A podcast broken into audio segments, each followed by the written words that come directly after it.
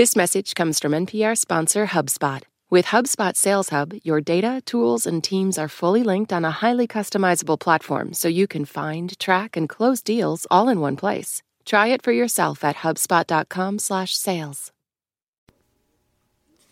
Live from NPR News in Washington, I'm Shay Stevens.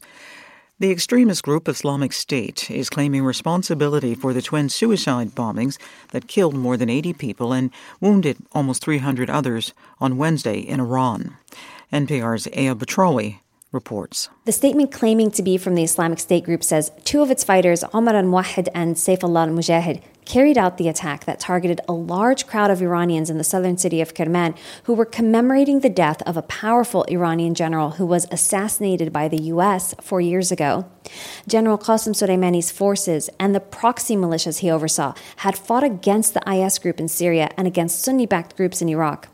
The purported Islamic State group's claim for the attack describes those who were targeted as Rafidin, a term used by extremists to describe Shias and other Muslims that don't adhere to their austere version of Islam. The group previously claimed attacks in Iran in 2022 and one in 2017 that targeted parliament. Wednesday's bombings are the deadliest in Iran in decades. Aya Batrawi, NPR News. The White House says it has evidence that Russia has obtained ballistic missiles from North Korea for use in the fight against Ukraine. As NPR's Windsor Johnston reports, the Biden administration describes the move as a significant and concerning escalation in the ongoing conflict. The White House has repeatedly made the case that Russia has become dependent, mainly on North Korea and Iran, for the weapons it needs to continue its invasion of Ukraine. National Security Council spokesman John Kirby says Russia acquired ballistic missile launchers from North Korea and several ballistic missiles, launching at least one into Ukraine on December 30th. He also says the administration believes the Kremlin is escalating talks with Tehran to obtain similar weapons. NPR's Windsor Johnston reporting.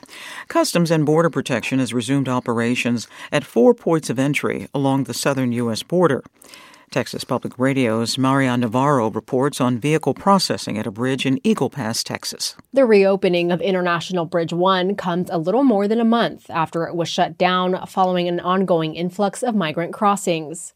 CBP redirected personnel away from the Eagle Pass crossing in order to help Border Patrol process migrants, causing long delays at the remaining bridge. Eagle Pass has been the epicenter of ongoing debates over immigration policy and Texas Governor Greg Abbott's border security initiative, Operation Lone Star.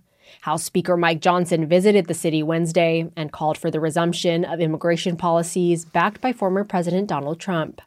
I'm Marian Navarro in San Antonio. Wall Street stocks closed mixed today ahead of the government's latest monthly report on hiring.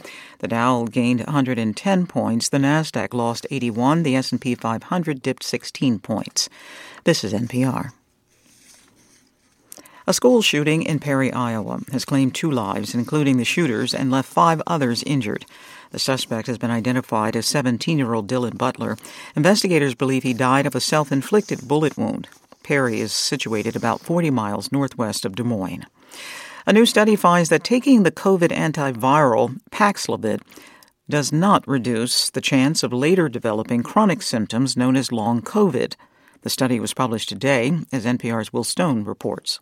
There had been some hope that taking Paxlovid when you first get infected would make it unlikely you'd later end up with long COVID. Researchers at the University of California, San Francisco set out to answer that question.